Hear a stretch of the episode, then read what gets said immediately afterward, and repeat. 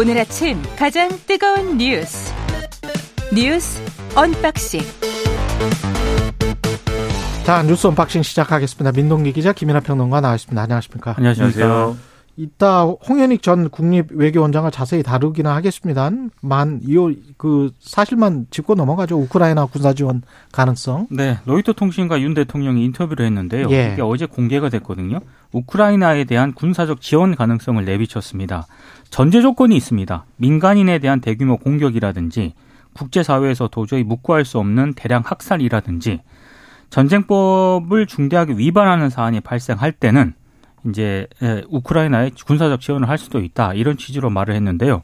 근데 일각에서는 이 세 가지 전제 조건이 지금 다 현실화된 것 아니냐 이런 비판도 지금 나오고 있습니다. 예.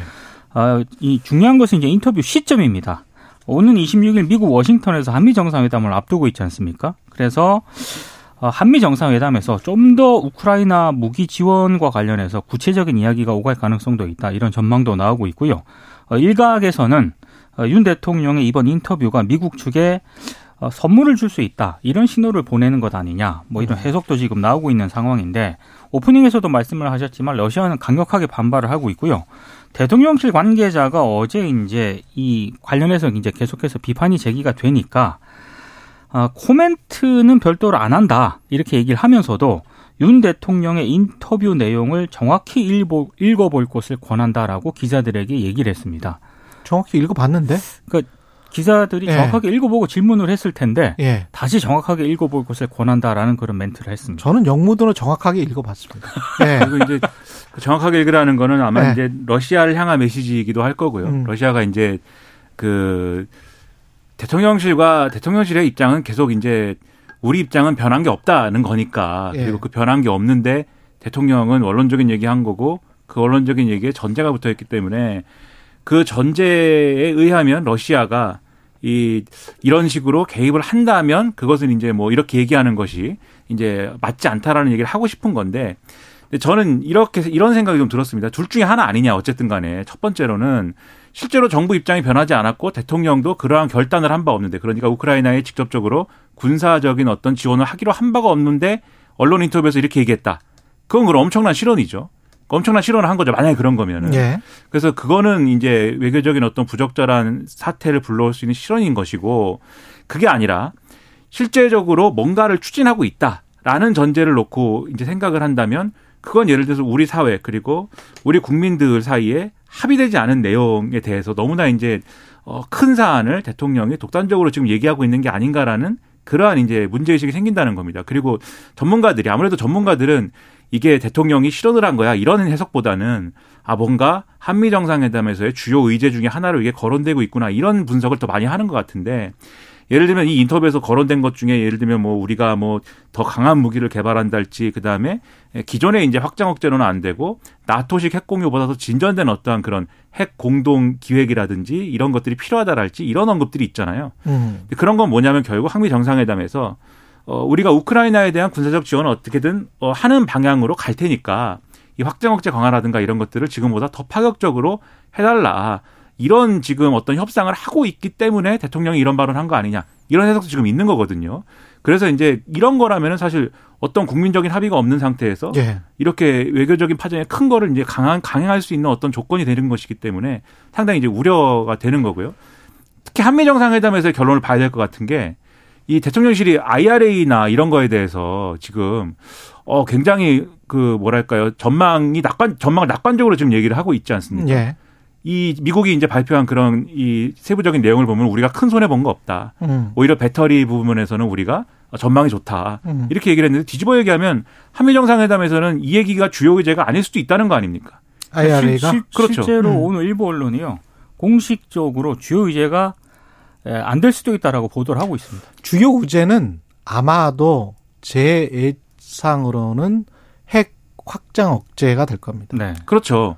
핵 확장 억제가 될 것이고 그것이 상시 전략 자산 배치 일치 우리가 원하는 또 다른 더 깊이 있는 내용의 또 다른 것이 될 수 있을지는 모르겠습니다만은 그거를 아마 전면으로 내세울 것이다.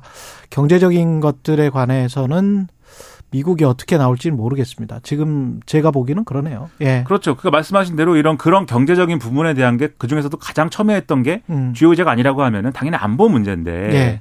그 안보에 있어서 미국의 확장 억제를 이끌어낼 만한 더 그 전 진전된 안을 이끌어낼 만한 지렛대라고 할 것이 이 문제밖에 더 있느냐 뭐 이런 얘기도 있는 거거든요. 근데 이렇게 될 경우에는 앞에서 오프닝에서 얘기하셨지만 오히려 이제 우크라이나에 우리가 이런 무기 지원을 함으로 인해서 더 동아시아 상황이 이제 어려워지고 러시아가 북한에 대해서 지금 공언하는 것처럼 그렇죠. 더 밀착되고 이런 상황은 더 위험을 가중시키는 것이기 때문에 그 전에 10월에도 지난해 10월에도 푸틴이 여기에 관해서 경고를 한 바가 이미 있고요. 그렇죠. 만약에 우리가 뭐 북한에게 핵무기 같은 거를 더 지원 어, 더라는 말은 안 했습니다만 하여간 그런 거를 기술을 준다면 한국이 좋아하겠느냐 뭐 이런 식으로 이야기를 했단 말이죠. 그리고 푸틴이 직접적으로 폴란드에다가 이 포탄이나 이런 걸 지원하는 경우에 그 음. 우크라이나로 들어가는 거 아니냐고 문제 제기를 했었어요. 지금 방금 들어온 연합뉴스 속보에도 러시아 외무부가 어떠한 한국의 우크라이나 무기 제공도 반러 적대 행위를 강, 행위로 간주하겠다. 이러면 어쩌면 우리는 적대국이 될 수도 있어요. 지금 그렇죠. 비우호국인 상황인데 수교를 했지만 비우호국인 상황이지만 적대국으로 될 수도 있고 반면에 미국 국방부는 KBS 김기현 특파원의 보도에 따르면 우크라이나 미- 무기 지원 가능성을 시사한 대통령 언급과 관련해서 북대서양 조약기구 나토와 우크라이나 국방 연락 그룹에 대한 한국의 기여를 환영한다. 이미 기정사실화 해버렸어요. 그렇죠. 그러니까 대통령실은 가정적으로 이야기했을 뿐 이렇게 또 이야기하잖아요. 근데 미국에서는 예 환영합니다 이렇게 해버린 거예요. 그렇죠. 그러면 이게 가정적으로 이야기가 이야기한 걸로 되겠습니까? 그러니까 한미 정상회담의 네. 의제라든가 이런 게 지금 밀, 물밑에서 조율 중이지 않습니까? 음, 조율 중인 이런 상황에서 로이터 통신과의 인터뷰를 통해서 대통령이 이 발언을 했다라고 하는 거는 그렇죠. 한미 양국 간에 최소한의 어떤 조율 없이 저는 이런 발언이 나오기는 어렵지 않나 싶습니다. 그래서 실언이라면 빨리 바로 잡고 그렇지 않고 진짜로 지금 쭉 우리가 논한 대로 어, 의도와 방향이 분명한 거라면 국민적 합의를 거쳐야 되는 사안일 것이다. 그렇게 좀 말씀드립니다. 그리고 민주당 돈보트 의혹과 관련해서는 또 속보가 하나 들어왔습니다. 강내구 상임감사위원회에 대한 검찰 검찰 구속영장 청구가 있었군요. 구속영장을 청구했습니다. 예. 정당법 위반 뇌물수수 혐의로 이제 구속영장을 청구했는데요. 강내구 이 한국수자원공사 상임감사위원은 아, 총 9,400만 원을 송영길 전 대표를 당선시키기 위해서 살포한 혐의를 받고 있고요. 음. 그리고 2020년 9월 한국수자원공사 상임감사로 재직을 하면서 사업가로부터 뭐 납품 청탁 명목으로 300만 원을 또 수수한 혐의도 받고 있습니다. 검찰이 그동안 두 차례에서 이제 강 의원을 불러서 조사를 했는데요. 일단 뭐 강 의원 본인은 일단 혐의를 전면 부인을 하고 있는 그런 상황이긴 한데 어찌됐든 구속영장을 청구했다라고 하는 거는 이제 다른 어떤 그런 인사들로 수사가 점점 확대될 가능성이 높다 이렇게 음. 해석이 되고 있습니다. 그리고 이제 또 어제 뭐 JTBC 등의 보도에 의해서 지금 이제 추가 녹취록 공개된 내용도 있지 않습니까? 예. 그게 이제 어이 송영길 전 대표의 이 당선을 위해서 이제 마련된 어떤 돈의 이제 어떤 원천이나 이런 것들에 대해서 스폰서가 있다 이런 내용인 것이고 음. 그리고 나중에 이제 이재명 후보가 대선 치를 때그 음. 스폰서의 이제 자녀 중에 음. 이 대선 캠프에 이제 이 들어간 사람이 한 명이 그렇죠. 대, 그 대선 캠프에 들어갔다. 네. 그렇죠. 이재명 대선 캠프에 들어갔다. 그렇죠. 예. 그러면 이런 식으로 이 이정근 전 부총장이 갖고 있는 어떤 그 녹음 파일이 뭐냐에 따라서 이런 식으로 계속 엮이죠. 그렇죠. 예. 계속 이게 확대가 되는 거거든요. 그러면 민주당이 이런 상황에 계속 끌려갈 것이냐. 송영길 전 대표 빨리 들어오세요라고 하면서 안 들어오면은 그러면 어, 송영길 전 대표가 안 들어와서 모르겠습니다. 뭐 이렇게 하는 것이냐. 어제 가- 그 기자들이랑 프랑스 현지에서 기자회견 비슷하게 한 서너 마디 주고 받았죠. 기자회견이라기보다는 예. 그 수업 들으러 가는 송영길 전 대표를 이제 특파원들이 예. 저 길목에 서 있다가 이제 서 있다가. 인터, 인터뷰를 한 것 같아요. 학교 근데 앞에서. 송영길 전 대표는 예. 22일 기자회견장에서 말하겠다. 음. 그러니까 조기 귀국 여부에 대해서는 여전히 이제 구체적으로 밝히지 않았고요. 22일. 네. 예. 그리고 일단 뉘앙스를 보면은 여전히 좀 어, 조기 귀국에 대해서는 본인은 부정적인 생각을 가지고 있는 것 같습니다. 굉장히 편안해 보이더라고요. 왜냐하면 어제 민주당 예. 지도부가 예. 송영길 전 대표를 또 강력하게 규탄하는 이런 공식적으로 이 발언들이 나오기 시작을 했거든요. 음. 그리고 이제 제가 이제 CBS 노컷뉴스가 또 최근에 보도한 보도를 보니까 어, 이재명 대표가 요즘 그 흔히- 말하는 정보지 있지 않습니까? 예. 정보지가 한 다섯 개 버전으로 막 돌고 있는데 예. 거기 이름이 이제 개- 계속 이 거론되는 몇몇 의원들한테 음. 아마 이제 전화를 했던 모양입니다. 아, 전화- 맞냐? 예. 그러니까 전화를 했는데 당사자들은 또 강력 부인을 하고 있다. 이런 보도도 지금 나오고 있거든요. 예. 그러니까 참 민주당이 참 굉장히 곤혹스러운 상황인 것 같긴 합니다. 예. 그러니까 이걸 이재명 대표가 전화를 해서 뭐 물어보고 이런 차원이 아니라 그렇죠. 이거는 이, 이 부분에 대해서 당이 어떻게 대응할 것인지를 빨리 지금 가닥을 잡지 않으면 이런 식으로 계속 끌려갈 수밖에 없는 구도가 돼버린 겁니다. 맞습니다. 그리고 송영일 전 대표는 참, 참 무책임한 거죠. 그 제가 보니까 거의 이 국민 여론이 그, 그 힘든 일입니다. 국민 여론이 통합이 됐습니다, 지금. 예.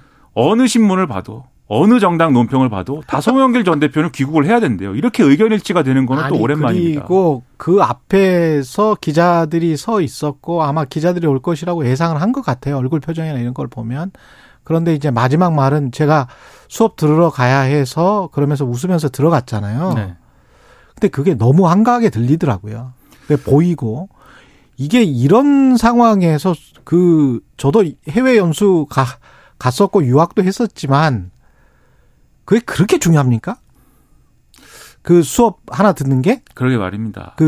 연수 기간에 그러니까 지금 아유. 민주당 음, 지도부에서 공식적으로 이런 어떤 비판, 비난하는 그런 얘기가 나올 수밖에 없는 상황이 돼버렸어요. 그래서 예. 뭔가 지금 이, 이 상황을 앞에서 끌고 가지 않으면은 뒤에서 계속 이렇게 모든 변수들에 끌려가게 되, 기 때문에 좀 뭔가 국민들에게 감동을 줄 수 있는 그런 조치를 취하는 어떤 가닥을 잡아야 된다는 겁니다. 이 이거 이 문제를 제대로 빨리 뭐 당 어제 어제 어젠가요 그젠가요 제가 오프닝에서도 말씀드렸습니다마는 정말 개혁이라는 게 살을 벗겨내는 작업이잖아요. 그렇죠. 살을 그 벗겨내는 작업을 하지 않으면 그 정도의 혁신을 하지 않으면 민주당은 이거는 굉장히 큰 문제로 남을 겁니다. 이게 상황 자체적으로 해결하는 게 맞을 거예요.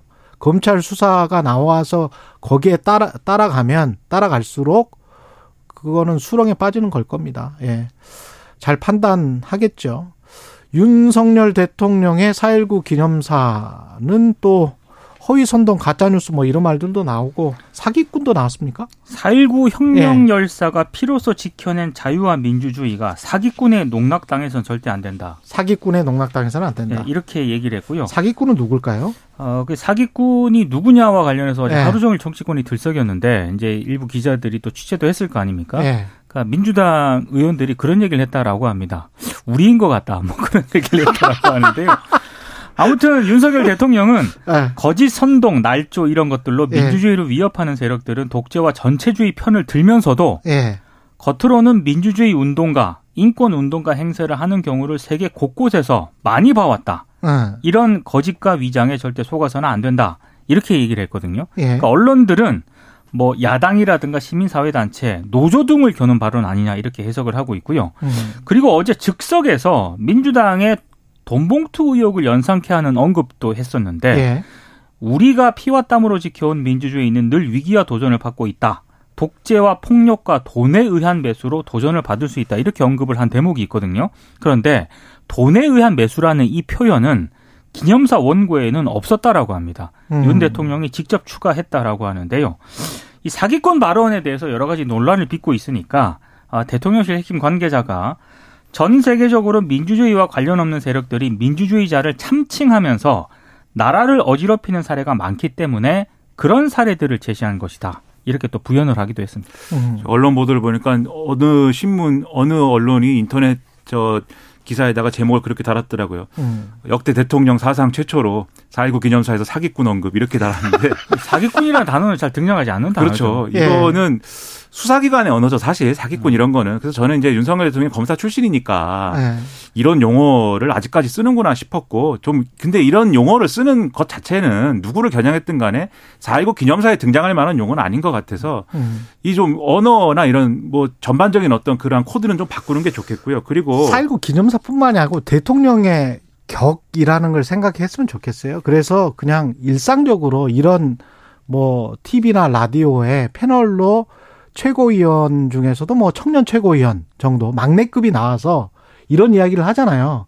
그러면 괜찮아요. 근데 대통령이 4.19 기념사 대통령의 격을 좀 지켰으면 좋겠습니다. 왜냐하면 속 좁은 공격으로 비춰질 수가 있거든요. 그럴 필요가 없어요. 대통령은 좀 통이 크고 그렇죠. 전체를 아우르고 통합하고 화합시켜 가지고 약 나라를 끌고 갈게.